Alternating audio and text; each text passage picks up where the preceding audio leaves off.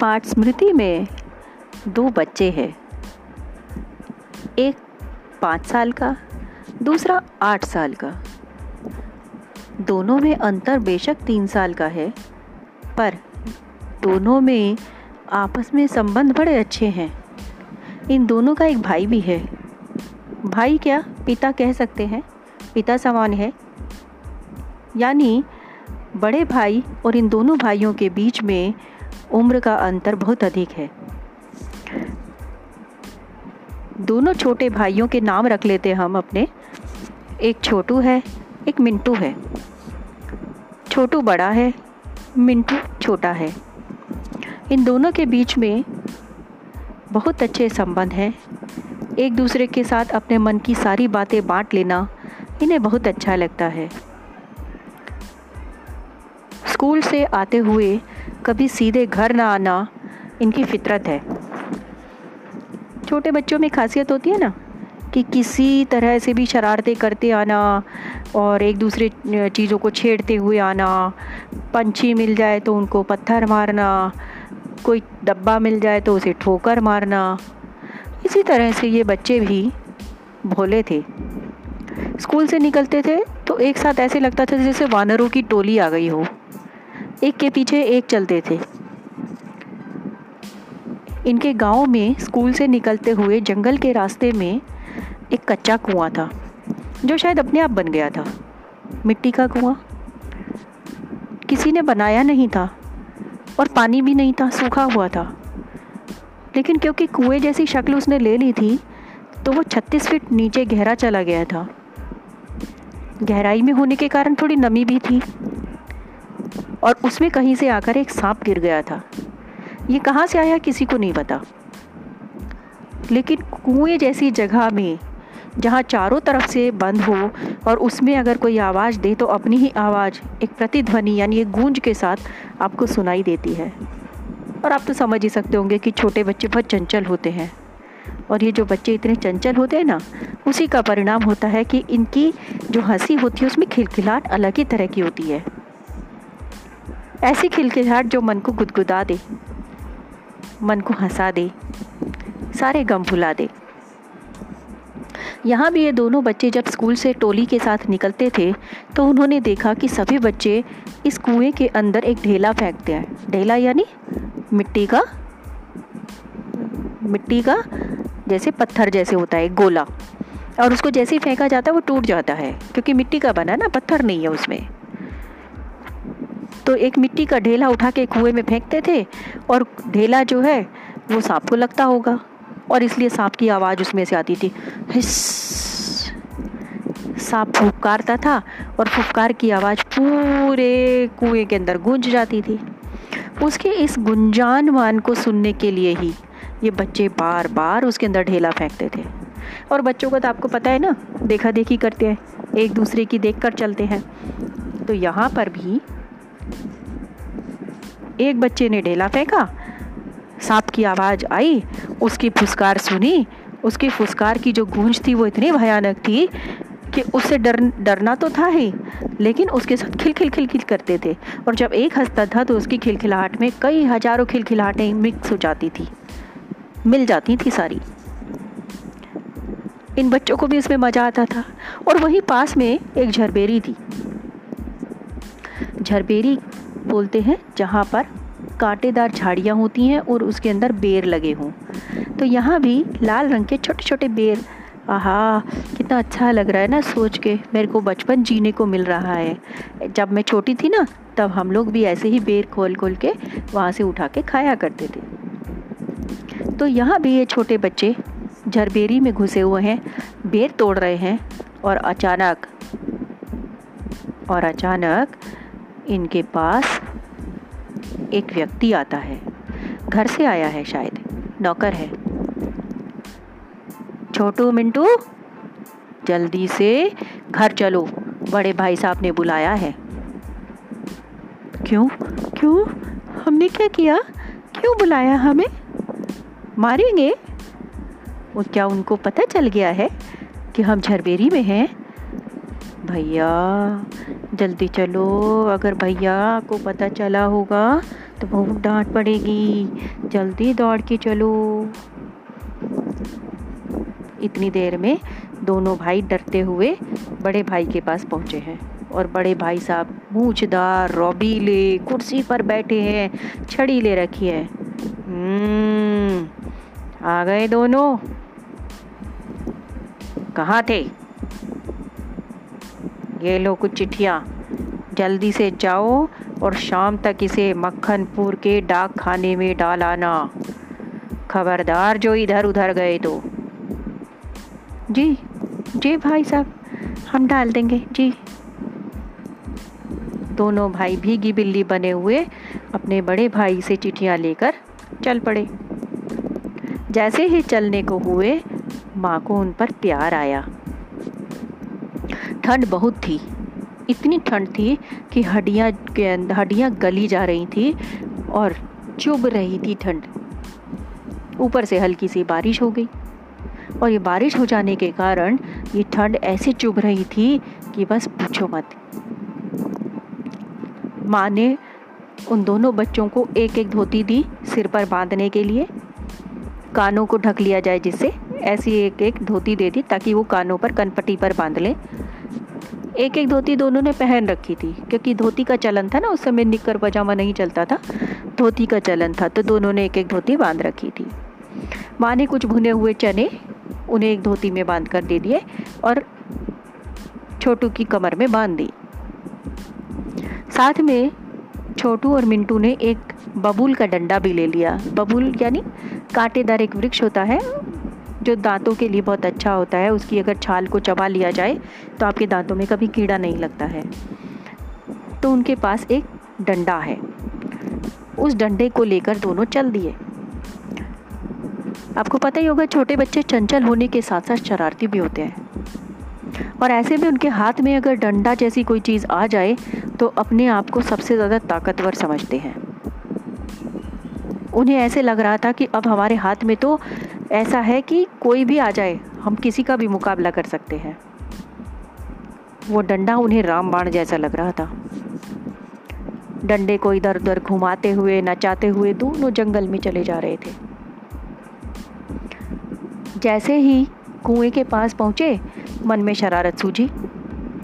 सोचा कि एक बार ढेला फेंक कर देख लिया जाए, सांप फुसकारता या नहीं। सांप की फुसकार सुन के मज़े लेके और फिर चलेंगे।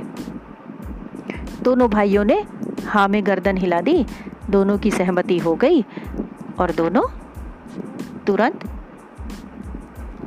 ढेला फेंकने लगे। जैसे ही पास में से उठाकर ढेला फेंका, इससे पहले कि कुएँ में से आवाज़ आती, सांप को देखने की लालसा जागी छोटू के मन में और छोटू ने तुरंत कुएँ की मुंडेर से अंदर की तरफ़ झांका। अब बच्चे हैं, इतने समझदार तो है नहीं कि क्या होने वाला है। जैसे ही झांका।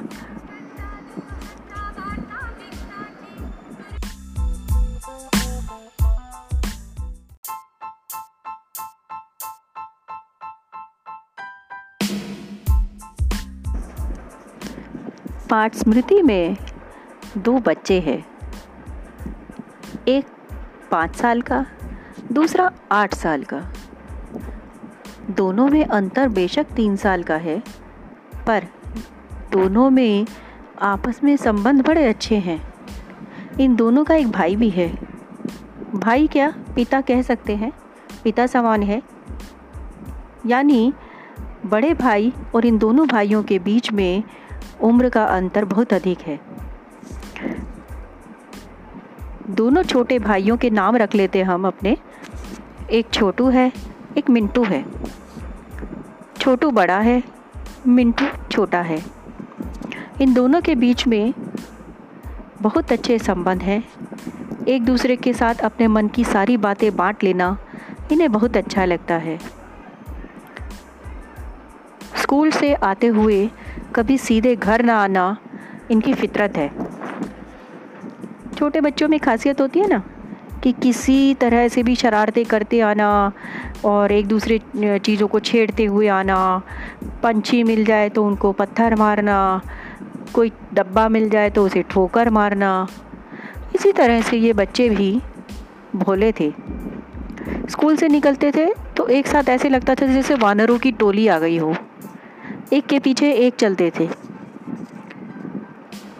इनके गाँव में स्कूल से निकलते हुए जंगल के रास्ते में एक कच्चा कुआँ था, जो शायद अपने आप बन गया था।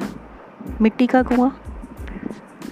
किसी ने बनाया नहीं था और पानी भी नहीं था, सूखा हुआ था।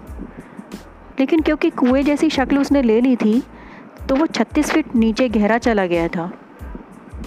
गहराई में होने के कारण थोड़ी नमी भी थी और उसमें कहीं से आकर एक सांप गिर गया था। ये कहाँ से आया किसी को नहीं पता। लेकिन कुएँ जैसी जगह में, जहाँ चारों तरफ़ से बंद हो और उसमें अगर कोई आवाज़ दे तो अपनी ही आवाज़, एक प्रतिध्वनि यानी एक गूंज के साथ आपको सुनाई देती है। और आप तो समझ ही सकते होंगे कि छोटे बच्चे बहुत चंचल होते हैं। और ये जो बच्चे इतने चंचल होते हैं ना, उसी का परिणाम होता है कि इनकी जो हँसी होती है उसमें खिलखिलाहट अलग ही तरह की होती है। ऐसी खिलखिलाहट जो मन को गुदगुदा दे। मन को हंसा दे, सारे गम भुला दे। यहाँ भी ये दोनों बच्चे जब स्कूल से टोली के साथ निकलते थे तो उन्होंने देखा कि सभी बच्चे इस कुएँ के अंदर एक ढेला फेंकते हैं। ढेला यानी मिट्टी का? मिट्टी का? जैसे पत्थर जैसे होता है गोला। और उसको जैसे ही फेंका जाता है, वो टूट जाता है, क्योंकि मिट्टी का बना ना, पत्थर नहीं है उसमें। तो एक मिट्टी का ढेला उठा के कुएँ में फेंकते थे और ढेला जो है, वो सांप को लगता होगा। और इसलिए सांप की आवाज़ उसमें से आती थी। सांप फुफकारता था और फुफकार की आवाज़ पूरे कुएँ के अंदर गूंज जाती थी। उसके इस गुंजानवान को सुनने के लिए ही ये बच्चे बार बार उसके अंदर ढेला फेंकते थे। और बच्चों का तो आपको पता है ना देखा देखी करते हैं, एक दूसरे की देख कर चलते हैं। तो यहाँ पर भी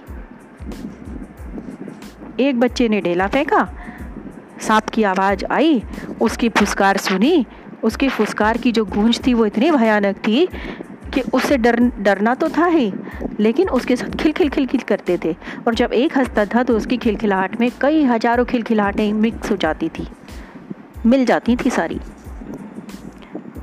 इन बच्चों को भी इसमें मज़ा आता था। और वहीं पास में एक झरबेरी थी। झरबेरी बोलते हैं, जहाँ पर कांटेदार झाड़ियाँ होती हैं और उसके अंदर बेर लगे हों।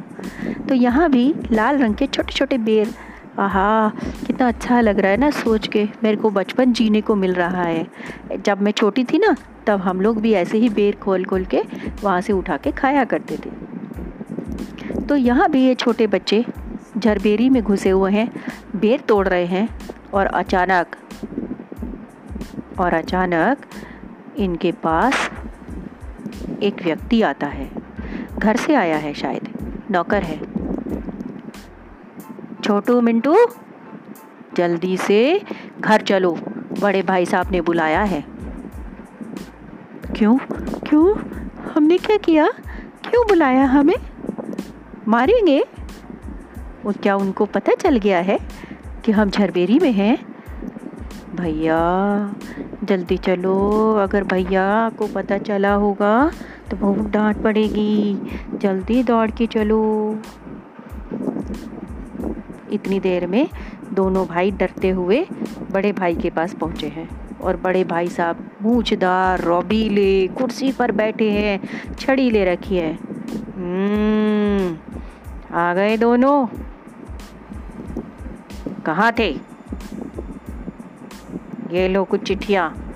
जल्दी से जाओ और शाम तक इसे मक्खनपुर के डाक खाने में डाल आना। खबरदार जो इधर उधर गए तो। जी जी भाई साहब, हम डाल देंगे, जी। दोनों भाई भीगी बिल्ली बने हुए अपने बड़े भाई से चिट्ठियाँ लेकर चल पड़े। जैसे ही चलने को हुए, माँ को उन पर प्यार आया।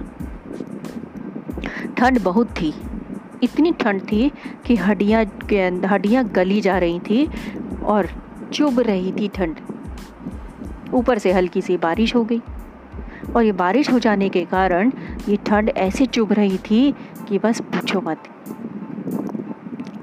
माँ ने उन दोनों बच्चों को एक एक धोती दी सिर पर बांधने के लिए। कानों को ढक लिया जाए जिससे ऐसी एक एक धोती दे दी ताकि वो कानों पर, कनपट्टी पर बाँध लें। एक एक धोती दोनों ने पहन रखी थी, क्योंकि धोती का चलन था ना, उस समय निक्कर पजामा नहीं चलता था, धोती का चलन था तो दोनों ने एक एक धोती बाँध रखी थी। माँ ने कुछ भुने हुए चने उन्हें एक धोती में बाँध कर दे दिए और छोटू की कमर में बाँध दी। साथ में छोटू और मिंटू ने एक बबूल का डंडा भी ले लिया। बबूल यानी कांटेदार एक वृक्ष होता है जो दांतों के लिए बहुत अच्छा होता है, उसकी अगर छाल को चबा लिया जाए तो आपके दांतों में कभी कीड़ा नहीं लगता है। तो उनके पास एक डंडा है। उस डंडे को लेकर दोनों चल दिए। आपको पता ही होगा, छोटे बच्चे चंचल होने के साथ साथ शरारती भी होते हैं।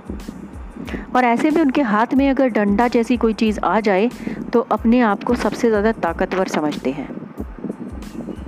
उन्हें ऐसे लग रहा था कि अब हमारे हाथ में तो ऐसा है कि कोई भी आ जाए, हम किसी का भी मुकाबला कर सकते हैं। वो डंडा उन्हें रामबाण जैसा लग रहा था। डंडे को इधर उधर घुमाते हुए, नचाते हुए दोनों जंगल में चले जा रहे थे। जैसे ही कुएँ के पास पहुँचे, मन में शरारत सूझी। सोचा कि एक बार ढेला फेंक कर देख लिया जाए, सांप फुसकारता या नहीं। सांप की फुसकार सुन के मज़े लेके और फिर चलेंगे। दोनों भाइयों ने हाँ में गर्दन हिला दी, दोनों की सहमति हो गई और दोनों तुरंत ढेला फेंकने लगे। जैसे ही पास में से उठाकर ढेला फेंका, इससे पहले कि कुएँ में से आवाज़ आती, सांप को देखने की लालसा जागी छोटू के मन में और छोटू ने तुरंत कुएँ की मुंडेर से अंदर की तरफ़ झांका। अब बच्चे हैं, इतने समझदार तो है नहीं कि क्या होने वाला है। जैसे ही झांका